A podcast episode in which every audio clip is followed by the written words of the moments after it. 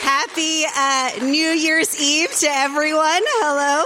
Uh, so today marks the final day of 2023 and seen as tomorrow is the first day of 2024.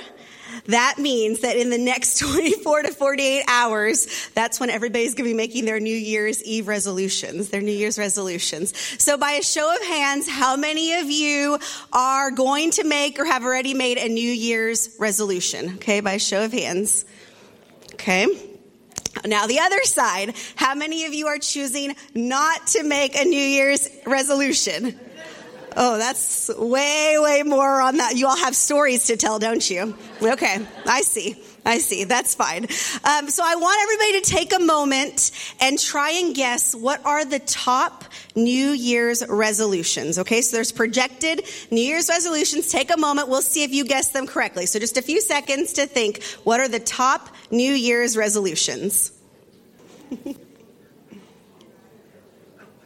Oh, some of you have to consult your neighbor about it. Okay. do you know? do you know? okay, do y'all want to guess? Does anybody want to guess? Lose weight, eat healthy, save something about finances, money. Oh, yes, it'd be nice. Yes, always more money. Anything else? Uh, off social media. Hey, okay, okay. What is it? Go to the gym. Okay. I'm going to read you the list. So here we go. According to the Forbes Health poll that surveyed 1,000 U.S. adults, the top New Year's resolutions for 2024 are this. So the top three are improved health, improved finances, and improved mental health. And then the list continues. So the fourth was weight loss and the fifth was improved diet. And then there's more things. So make more time for loved ones, stop smoking, learn a new skill, make more time for hobbies, improve work life balance. Now, these resolutions have been the normal ones for the past studies. The order has just changed based on where we're at in culture and society. So if you guessed any of them, you were technically correct. Okay, so hey, good for you. You know what's going on. Now, I won't read all of the statistics, um, but on the norm, resolutions last two to three months, with many of them ending within days. So, does this point to people's lack of self discipline? I'd say yes, it does. Yes, that's where you nod. Yes, it does. Um, often we are not disciplined people. So I, i have been praying and I pray today that a lot of that will change for all of us. Okay, this is a collective group effort today that we're going to be more disciplined. Now, regardless of whether you are for or against New Year's resolutions, I do know that at the end of one year going into a new year, uh, many people become quite reflective on what has happened and what's to come. I remember when I was a teacher, sorry, sorry students, at the very first day of the new year, they had to make goals. And they had to make them in all their classes. Poor kids. Sorry about that, you guys. We're like, goals, they're important. Um, but it really made me start thinking, what is a New Year's, re- New Year's resolution? Why do people make them? So the formal definition is a promise to do something differently in the new year. A resolution is a solution to a problem. It's a solution to a problem. It's actually in the name, the resolution. It's the act of resolving. It's answering or solving something a solution to a problem. So if we go back to the list, the top resolution was improved health, whatever that means, okay? Improved health. Now someone identifies a health issue and creates a solution to that problem. Now the only thing is, is what I observed as I continued to do research is that the resolutions are not always specific. They're not always measurable and they are not always achievable. And quite often, I mean, this, this study gave a huge list. They have nothing to do with a person's spiritual state. So today I want us to, to remember that we have a lot of problems, which I guess you don't have to remember that. You know you have a lot. Well, You know there's problems. Um, but we have to also remember that we have a solution. So I could give you a very long list of all the problems. We could start very, very grand and say that our problem is Satan. Our problem is sin. Our problem is the fallen and broken world. I could also get very specific with you and say your problem is lack of self discipline or disobedience or hate. And then I could go even more specific to your situation and I could say that your problem is financial troubles. It's a relationship issue. It's poor health. And you can fill in the blank with whatever problem that you currently have. But too often, don't we fixate on the problem rather than look at the solution? And if we do seek a solution, some of us are trying to better ourselves. If we do seek a solution, isn't it often man made? So there is a solution. There is the solution, and it doesn't involve another membership to the gym. It doesn't involve more sleep, although I am a big proponent of more sleep. It doesn't involve a seven step plan to survive another season with your coworkers. The solution, the solution to any problem is God's word. It's God's word. It's the Bible, the scriptures. It is the gospel. And I will boldly say today that I am not looking to the solution the way that I should and you're not reading the Bible the way that you should be. We're going to look at Matthew 4, 1 through 4. And a little bit of context before I read it. This is right, uh, right before this, Jesus was baptized in the Jordan River by John the Baptist. So let's look at Matthew 4, starting in verse 1. It says, Then Jesus was led up by the Spirit into the wilderness to be tempted by the devil. And after fasting for 40 days and 40 nights, he, Jesus, was hungry. And the tempter Satan came and said to him, If you are the Son of God, command these stones to become loaves of bread. But he answered, Jesus said, It is written, Man shall not live by bread alone, but by every word that comes from the mouth of God. So here Jesus is quoting Deuteronomy 8 3, where Moses speaks to the people of Israel, calling them to remember, remember and obey their Lord, their God. It is written, man shall not live on bread alone, but by every word that comes from the mouth of God. So we know that no human can survive without proper nourishment that comes from food.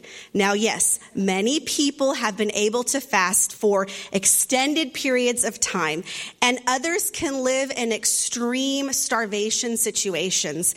But there comes a point where the body can no longer function as it is intended to without food. Food is essential. And we often joke about people being hangry, but there is a truth to that. You don't function correctly. Your brain's not as sharp as it needs to be. Your body's is not as sharp as it needs to be if you are not eating food.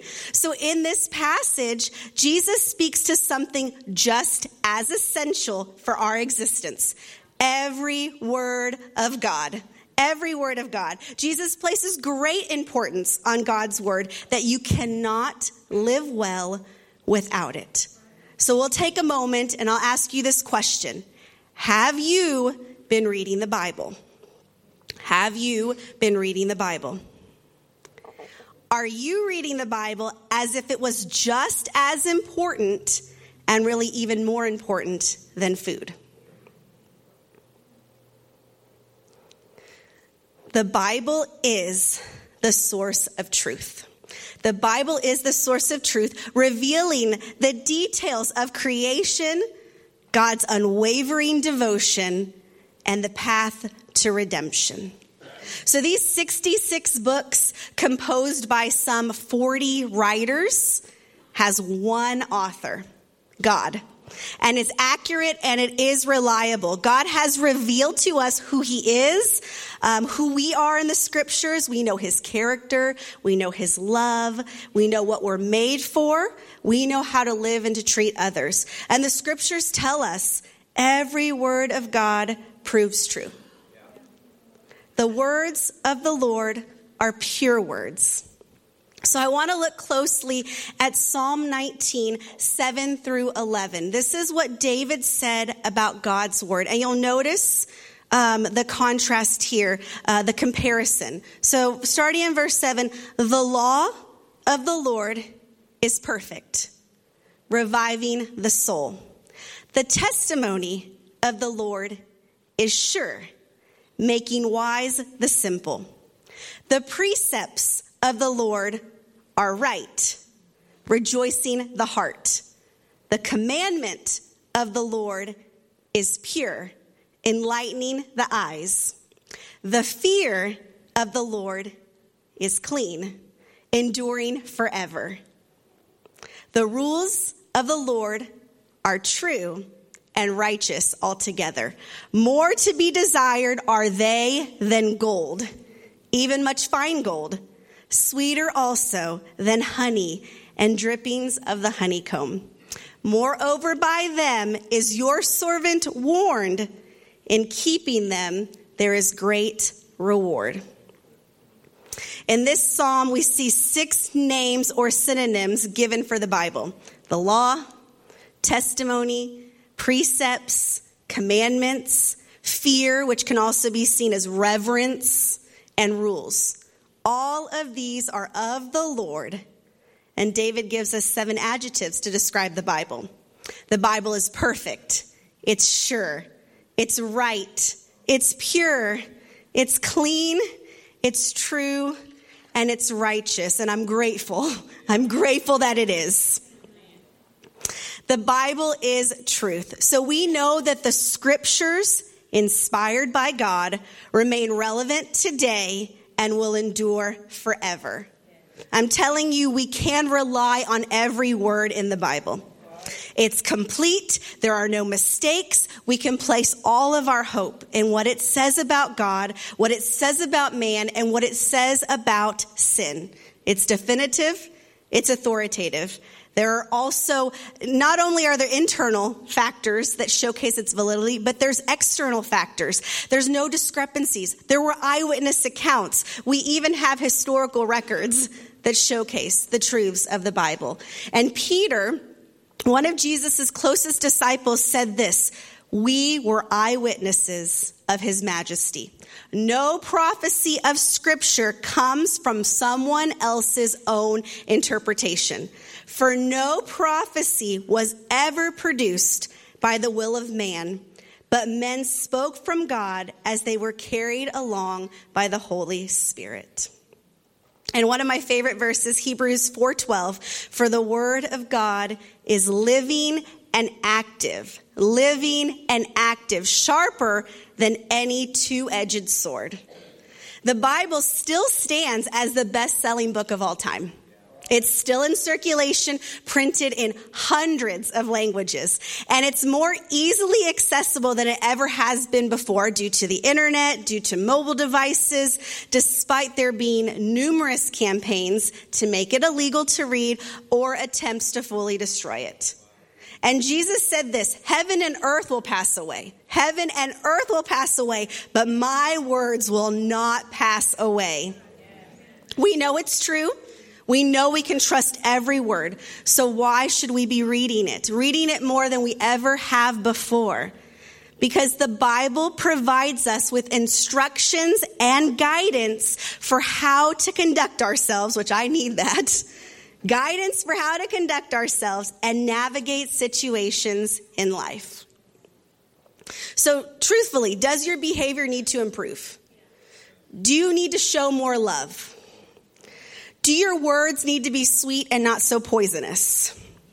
Do your thoughts need to get flushed down the toilet? Do those actions that you do in secret need to stop immediately? Do you need to know how to navigate the hardest days of your life? 2 Timothy 3 16 and 17 says this All scripture, all scripture is breathed out by God, and it's profitable for teaching, for reproof, for correction, and for training in righteousness, that the man of God may be complete, equipped for every good work. Is your life miserable? Are you anxious? Are you stressed? Are you worried? broken, in pain? Are you participating in sinful acts? I know that your pain has a remedy, and I know that your brokenness has a cure, and I know that your confusion has a solution. When we open the Bible and read it with a desire to learn and grow, we will. If we listen to the truths shown in the word, we will change. And I know I need to change. So the scriptures transform us. So it is vital that we read them on a regular basis. The scriptures transform us. So it's vital that we read them on a regular basis. And I know that many of you find great value in the word. Many of you believe it to be true, but you're not reading it on a regular basis. And it can't just be one or the other. It's a combination. You see the value of God's word and you read it and you apply it to our lives. There's no greater guidance than the Bible. No greater guidance has been given to us than how Jesus conquered sin and he offers us personal relationship. And the scriptures also teach us how to pray. I've needed that in my life in the last months. They teach us how to live in gratitude. They teach us how to love, how to overcome. I've needed that.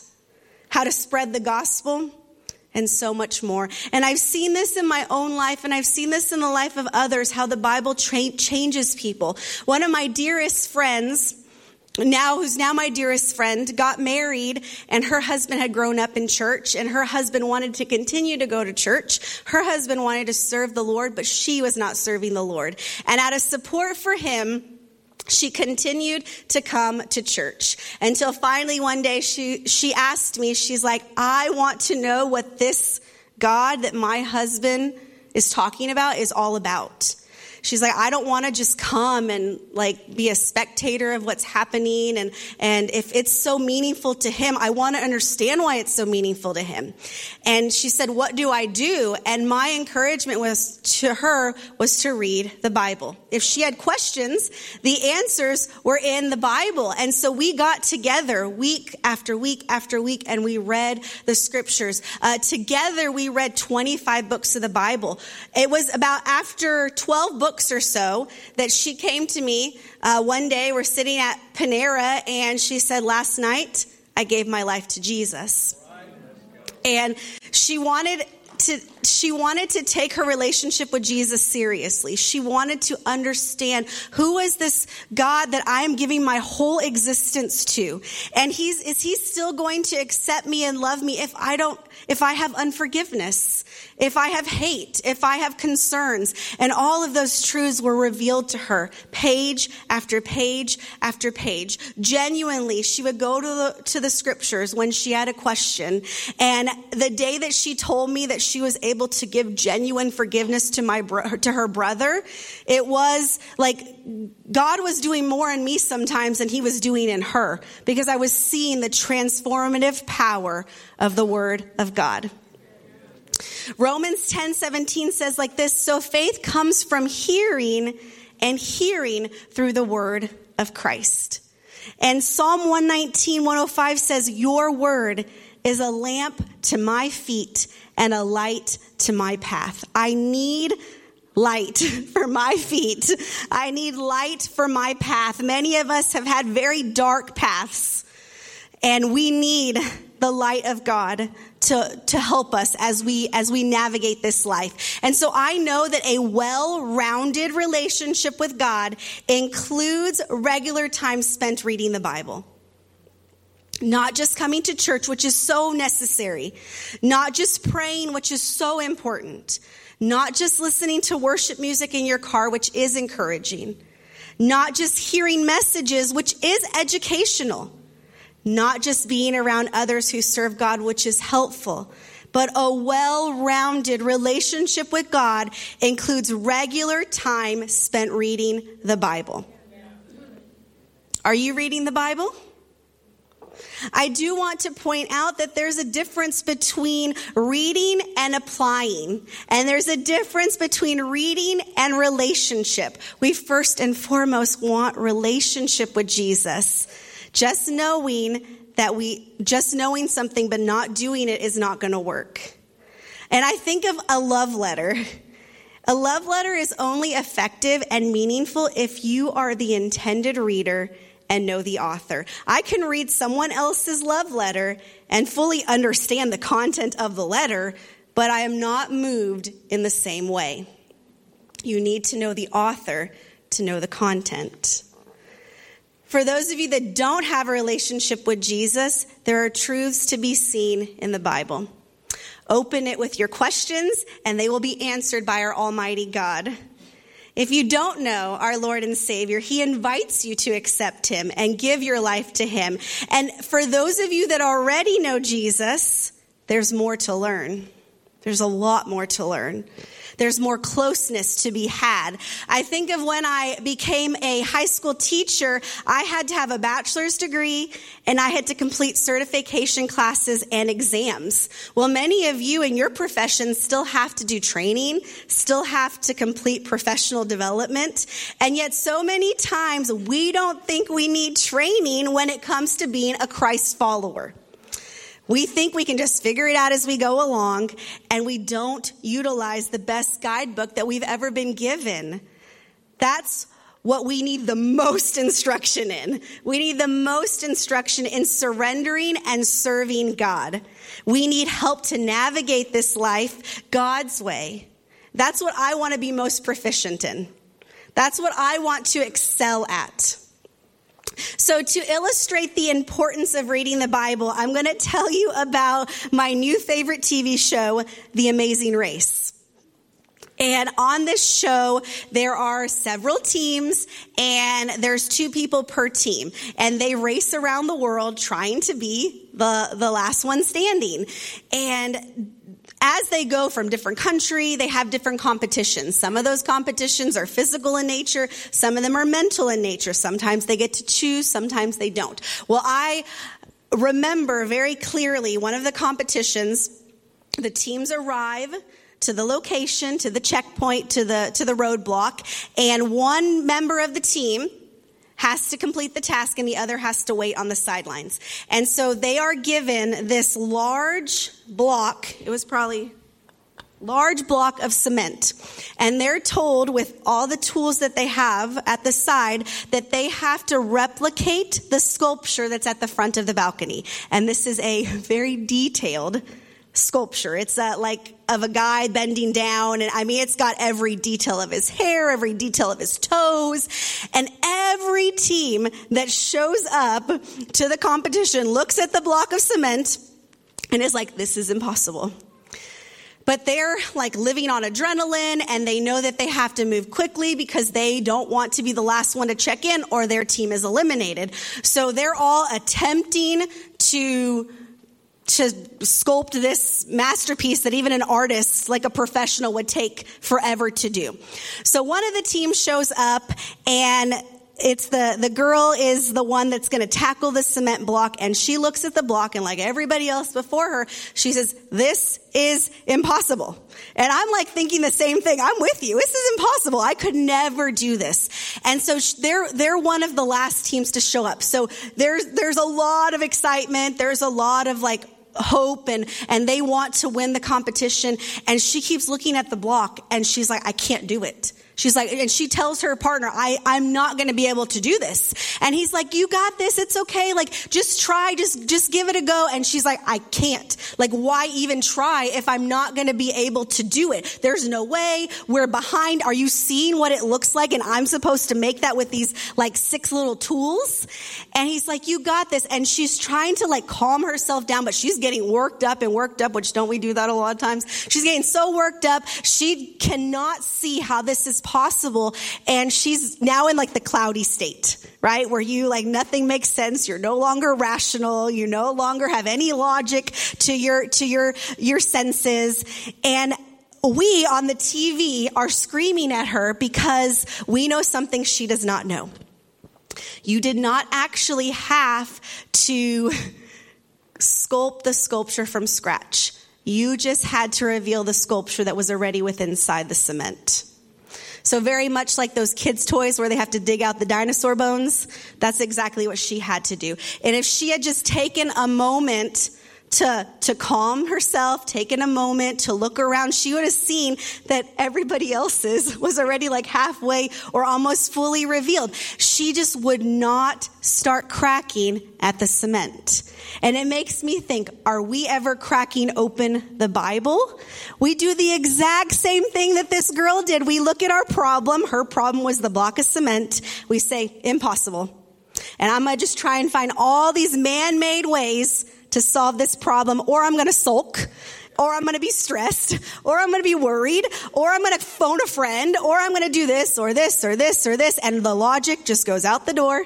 And now we're all confused. Now we don't know what to do. Now we're in panic because we have things that we have to do. We're trying to survive this life. And we're like, what do I do? What do I do? And if only she had just started cracking the cement. If only we were just cracking open the Bible. Paul, Paul talks about running a race. He says, Don't you know that all he, people who are in a race, they're running it, but only one is going to receive the prize. So why are we not running as to win? Every athlete exercises self control in all things. They do it to receive a perishable award, but we an imperishable. So Paul says, I do not run aimlessly. I do not box as one beating the air, but I discipline my body and keep it under control. If you want to run your amazing race well, it's going to put effort on your part. It's going to be cracking open the Bible. Do you want to run your race well? Do you want to be better? I hope so. Do you want to be a disciple of Jesus? Do you want to overcome? Do you want to serve? Do you want to help others? Do you want to finally experience freedom in your life? It can only happen by putting in work. You have to put work in just like an athlete would. Your training is the Bible. That's your playbook. And so many times we're just taking supplements instead of looking to the real solution. And it's time to stop doing that. It's time for many of you to just start reading the Bible. You don't, you, you know that you don't know the stories that they share up here. You don't know when they're talking about something. And so I want you to start in Matthew. I suggest reading the ESV, the English Standard Version. No one expects you to already know all of the Bible, but you have to start. You have to start. And it's time for many of you who've been exposed to the Bible for years to study more deeply to see the connections and cross references, to put the words to memory and speak it in prayer and encouragement to other people. I know over and over again, one of the biggest things that God has convicted me of is being in His Word more. To know it more, not so I can sound um, smart or literate while I speak in front of an audience, not so I can be quick to answer somebody's question, but for my personal relationship with Him, for my personal well being, for my purpose of bringing Him glory and sharing the gospel with others. So you'll notice on the notes page that I've included QR codes to the YouVersion and the Bible Gateway app. These are my favorite when it comes to reading the Bible on my phone or on my computer or when I want to listen to it. But notice that I didn't give you apps to resources that show you Bible studies or videos or podcasts, which I think those are great. And those should be a part of your, your daily life. But I purposely want to challenge you to read the word. Read the word for yourself. Read it or listen to it. I was a high school English teacher. I know many of you don't want to read. You don't like to read. That's, that's fine. That hurts my heart a little bit because I love to read. It's okay. But you need to read or listen. Pray before and after and let God's word teach and transform you. So I'll ask you, are you convinced that the Bible is a solution and should be read on a regular basis? So here's the question that I want us to reflect on for a few moments. And this is, this is calling you to be very honest with yourself. And this is calling you to have greater relationship with Jesus in 2024. Are you ready to read the Bible more? And with greater purpose than you ever have before. This applies to every single one of us. Whether we just found Jesus yesterday or we, we've known him for 60 years. Are you ready to read the Bible more and with greater purpose than you ever have before?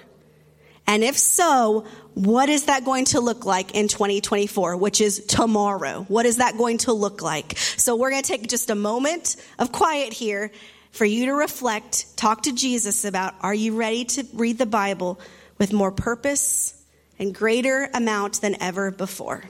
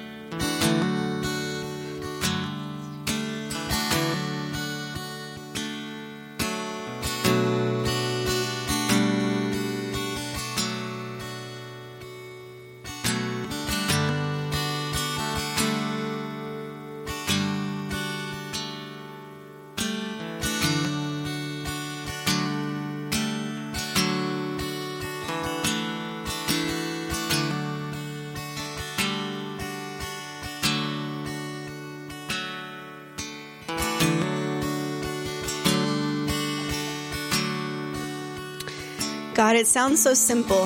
The answer, reading the Bible. But you know, for so many of us in this room, it's so difficult. Reading the Bible is one of the last things that we look to, one of the last things that gets priority in our, in our daily life. God, it's so easy for us to focus on so many other things on stress, on worry, on fear, on doubt. It's so easy for us to get clouded uh, it's so easy for us to just automatically turn to worship and prayer and another person, which you know is all good and you want us to do those things. But God, your word is just so valuable.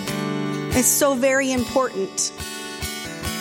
God, it's the only thing that is teaching us, teaching us who you are, teaching us what, what we're all about, teaching us why you made us, teaching us about forgiveness, redemption about our life, God. The words off the page help us to navigate every situation that we come in contact with. Will you give us a love, a desire for your word? God will, will this not be a resolution that lasts for a day, for a week, for a month? Will this be a habit that we have, that we are in your word? We're in your word more than we ever have been before that we're reading verse after verse to learn, to be changed, to be transformed. God, I believe that your word is true and I believe that it is meant to help us. God, may we be just drawn to every page. God, will you just illuminate every story, every person, every truth to us? God, I pray that when people in this room are struggling, when they're afraid, when they're in doubt, when they're in sin, God, that they will remember that your word is the source. Your word is the solution. Will they go, will they go to that word no matter what is going on? And God, even in greatest moments of joy and of happiness, will they continue to seek your word? God, for it's not only for us, but so that we can be a light to others, that we can share your gospel, that we can serve, that we can be an ambassador for you. God, I thank you for your word, every single word on the page. I thank you that I can trust it where there's so many other things that I cannot trust. God, you know that there are so many difficulties that we have in this life. So we need you. I acknowledge that. I need you, God, and I thank you that you've given me tools, you've given me guides, you've given me a manual so that I can live this life with purpose. I can live this life in surrender and obedience to you, God. I just thank you, Lord. Help us today, God. Thank you for, for the gospel. We praise your name, Jesus. We praise your name.